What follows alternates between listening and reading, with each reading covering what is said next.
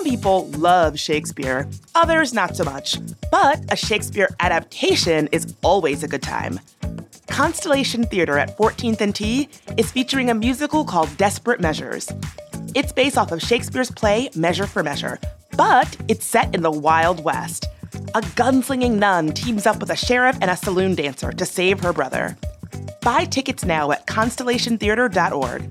The show runs through March 17th. Once again, that's constellationtheater.org.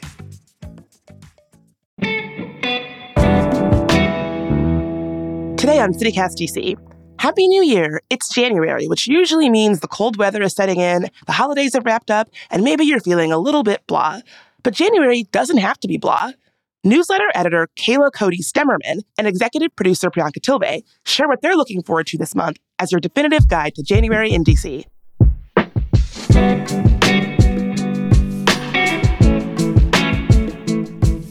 Today is Tuesday, January 2nd. I'm Bridget Todd, and here's what DC is talking about.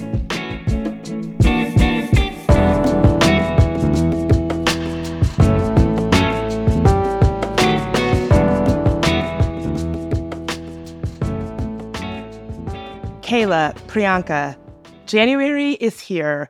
How do you all feel about January in DC, first of all? Both of us are like, eh. like, uh. That sound summarizes how I feel too. It's like the deep winter depression era, I feel. You know, you're past the holidays, you like did all your fun shopping, you got all your little gifts, like you went ice skating, you're done. Like it's like I'm ready for winter to be over already and it's already January and you still have to stick it out for like a couple more months. I will say, you know, to like undo some of the grinchiness of this, I do typically have good Januaries. Like there is some fresh year energy that comes with it. You know, like most people, I do the whole like I'm going to be healthy this year. I'm going to eat right. I'm going to go to the gym. And January normally is a good month on that front. Then it all falls off a cliff. But at least January does have that positive energy to it. Yeah, you're buying a planner that you only use once. Like you spend, uh, for if you're me, I'm spending a bunch of money on planners and pens. And I'm like, oh, what if the problem this whole time is that I didn't have enough pens and planners and then I use it once? yeah. So, to stave off some of those winter blah vibes, what are you all looking forward to doing this month? Like, what's going on? There actually is a lot going on in DC this month. I think one of the things that I'm really looking forward to is Winter Restaurant Week. It's from January 15th to the 21st. And it's all the usual suspects. There's, you know, dozens, if not like a hundred, you know, restaurants on the list that you can check out. Um, and they're all offering deals. They have lunch deals, which are 25 to $35, and then dinner deals, which are around like 40 to $50. Um, and you get three courses, and you can go to these really fancy restaurants that I would never normally be able to afford for pretty cheap. So, like some of my favorites that I'm sort of looking at getting reservations at already, please don't beat me to it. Is Gravitas. I went there for their last um, restaurant week and I thought it was so good. The atmosphere is just beautiful and it's kind of a nice way to get to Ivy City if that's somewhere you haven't really explored. Another one I'm looking at is Convivial, which is sort of this French restaurant in Shaw. It's not necessarily upscale, but this will definitely be sort of a deal. And it was actually on our best underrated restaurants list that you can check out uh, when you have a chance. We'll post it in the show notes. we won't make it too hard. And then some classics are just Sushi Taro, Philippe by Philippe Chow. Like those are all just really good deals for Restaurant Week. I'm Just really looking forward to getting some really good food that I couldn't normally get how do you think through restaurant week though? Because you know, like sometimes I end up going to one of those spots and then I feel like I've paid for this prix fixe menu, like, oh yeah, sure, this is gonna be a score, but then the portions are really small and it doesn't actually end up feeling like it's that great a deal. So how do you approach that? Yeah, it's it's true. I think one thing is that you have to always like turn down any of the extras. Like they always try to pawn extras on you, like the the matching drink menu, like the extra focaccia, like the extra appetizers, and like you can't get those otherwise. You're just paying the normal amount. I think with the small portions, you just have to go in knowing that it's not going to be like an extravagant meal that you would get at the restaurant normally. It's more just like a taste test of the restaurant. Is it worth your money to go back? Would you want to come back? I think It depends also on where you go. Obviously, the more upscale places, their portions are going to be a little bit on the smaller side. But there's a lot of places that, you know, like Maydan, like Anju, like places that are on this list that aren't like really extravagant and they give you really decent portion sizes just because that's how they normally serve their food.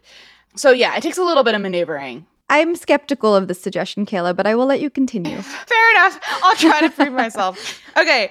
Another thing to consider participating in this month is dry January. A lot of bars are having deals and specials. I personally am not a big drinker, so I really seek out mocktails and non alcoholic drinks wherever I go. So I feel like I have a pretty good running list of this in my head. So if it is something you want to try, there's a lot of cocktail bars that I would recommend, among which are Green Zone and Residence are always winners. Silver Lion has great mocktails on their menu. I feel like mocktails makes it sound really lame, but like great non-alcoholic drinks on their menu and you can also go to like some dive bars like Midlands and Red Derby have a lot of non-alcoholic beers on their menu. So there's a lot of ways to sort of actually get good drinks that aren't just orange juice or like pomegranate juice or something gross. Not that those are gross, but I don't want to pay $15 for them either. I don't know. Have you guys ever tried it? Okay, yeah, I like that suggestion. I've never really done dry January, but I do like just experimenting occasionally with no ABV drinks and the places that you recommended are definitely top choices. I feel like a lot of people think it's really, really hard to do like dry January in DC because like so much socializing and so much of our sort of like DC culture in quotations surrounds drinking.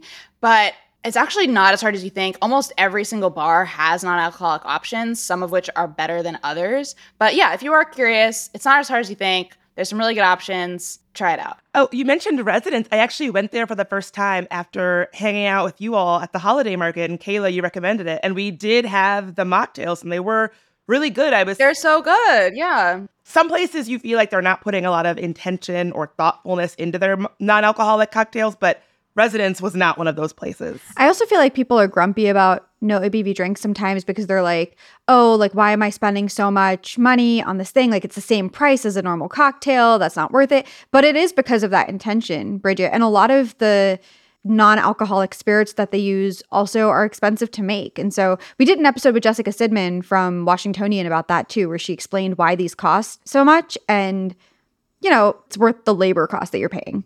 Totally. And a fun fact about Dry January for folks who are thinking about it, I did a bunch of research into it for an, another podcast episode. And even if you don't make it the full January, even taking a little intentional break from drinking has a trickle down effect where you are statistically more likely to drink less throughout the year. So even if you do it for a little while, if you fold after two weeks, that's still beneficial to you. That's cool. Okay, so yeah, like that suggestion, Kayla. So my third suggestion is actually something that Bridget suggested a while ago in our newsletter, and it's having a bonfire in Rock Creek Park. I feel like not a lot of people know that you can do this, but you can actually rent out a space in Rock Creek Park. They have these like giant fire pits, and you can rent it for like the day or the afternoon, the evening. It's free, it's super easy. They're almost always available, and you can get a bunch of friends, hang out at the fire pit, like roast marshmallows, have a little party. And I think it's just like a really nice way to like get outside in the winter when it's dark and kind of gloomy and you have this nice warm fire and all of your friends I really want to do it. I know Bridget, you've done it before. I have not.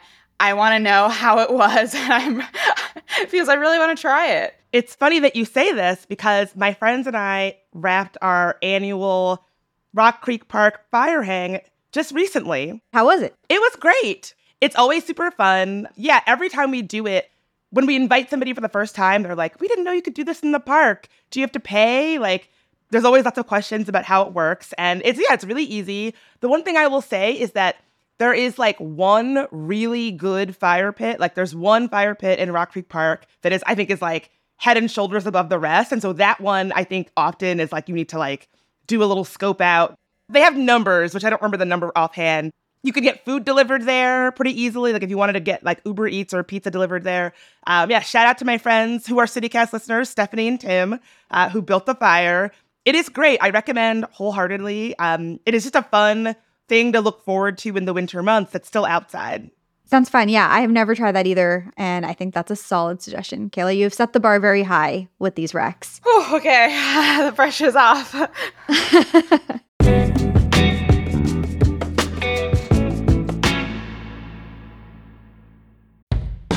The brand new Arbor at Takoma is built for your most convenient urban living.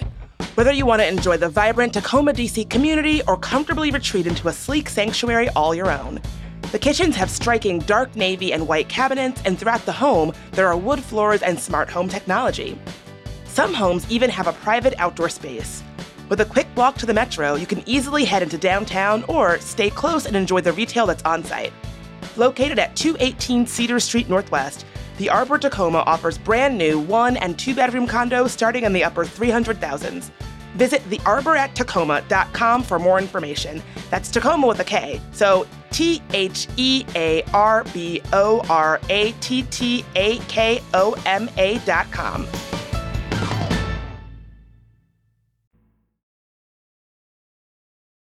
Priyanka, what about you? What are you looking forward to in January? Okay, so my first rec kind of goes very much at odds with what Kayla suggested. I love going to 600T, the bar in LeDroit Park, I guess would be the neighborhood it's in, Shaw slash LeDroit Park. It's a basement speakeasy style bar. It's very cozy in there. They have a fireplace, it's small. Something about that place just screams winter to me. I only ever go there in the winter. It almost feels like a waste to go there when the weather's nice. I mean, they have a nice patio in the back, but still, it feels like you have to go there in the winter. I will say, I actually did go there literally a few days ago and I got a non alcoholic cocktail and it was excellent and it was still a great vibe. So I don't think it's at odds. Amazing. I was just going to ask you. Okay, cool. So, yeah, that is my number one rec. Go to 600T. Definitely get there before February. You can go again later, but you have to do it in the winter. They also have like a fireplace in there. It's just, and it's all wood. It's just very cozy. Yeah, the vibes are A plus. Just a few weeks ago, I was looking up different bars and restaurants in DC that have fireplaces. There's something about sitting next to a fireplace that's just so cozy in the winter when you're like out, like also having a beverage. Mm-hmm. Yeah, agreed. So, yeah, so that is my number one suggestion. Number two is go to the Kennedy Center. The Kennedy Center is just another spot that for me screams winter. I think because of the all glass, you know, architecture of it and looking out on the river, it just feels so cozy to be inside that space when it's so cold and dreary outside. And it's kind of fitting because this January, they're going to be showing Frozen all month long. You can get tickets. They're shockingly affordable. Tickets start at $35. And I think it's a really fun, like family friendly activity as well. The show is supposed to be amazing. If you're going to watch Frozen, you have to do it when it's winter. Otherwise, like, what are you doing? So that is my second rec. Any thoughts on that? Yeah, that sounds awesome. I am not um, a Disney fan, but I mean, I would go see Frozen. That sounds like a blast. yeah, I also think it can be hard to come up with things to do with kids in the winter sometimes because so many of the fun, cool things to do in DC, even if you're not drinking, they happen in bars a lot of the time, like even like storytelling nights and things like that.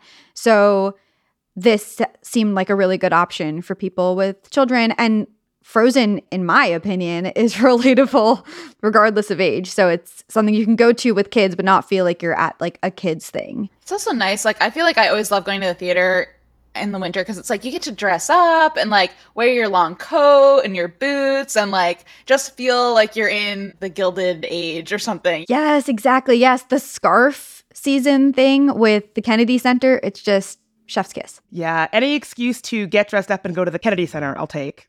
Okay, and then my third rec, Kayla, you said that you feel like you get ice skated out in December, but I love going in January, um, especially the sculpture garden rink that they have. First of all, I think fewer people are there in January, so it's less crowded, it's less stressful, especially if you're a little bit unsteady on your ice skates. You're not as worried about plowing into a bunch of five year olds. Also, kids are back at school, so if you go, if you can sneak off in the afternoon or get there right as the workday is ending, you're not likely to run into as many people. The ice is better for that reason too. It's not as carved up. And one thing that I especially love about the sculpture garden rink is their music is on point. Every time I've been there, they're playing an international world music playlist where I learn a bunch of new songs that I feel like I wouldn't have heard otherwise. And it's a really fun vibe. And it feels very DC to listen to that while skating around in a fairly affordable outdoor ice rink. Wow. Are you a good ice skater? I'm okay. Like I'm not I, I'm not great. I can't do a lot of tricks. I can do like a very slow spin. I can skate backwards if I practice for like an hour or two, but it's just fun being out there. And I do feel like I get better the more I do it, obviously. No, that's a good suggestion. I like that. I think I would counter and say that I actually think the Georgetown ice skating rink is where it's at. Um, mm. It's a little bit bigger. I think it's also there's more to do around well it depends but i think there's more to do around there like there's a lot of shopping there's like they have a cookie tour in the wintertime there's glow georgetown i don't know there's just like it's very cutesy that is a good point especially like after ice skating which can be very tiring and you're hungry the georgetown ice rink has a bunch of restaurants right around it lots of hot chocolate potential for sure mm, yes good point good point okay bridget what do you think who won this is a competition, as is everything. I didn't realize this was a contest. Oh, You're no. all winners. Honestly, the winner is all of us because we get we are walking away with all of these great January recommendations. It's all of you, actually. Everybody listening. Is that a cop out? Definitely a cop out, but we'll let you get away with it this time. All right. Well, I'll see you at Residence. I'll see you at the ice skating rink. I'll see you all over DC this January. Thanks so much. Absolutely. Thank you.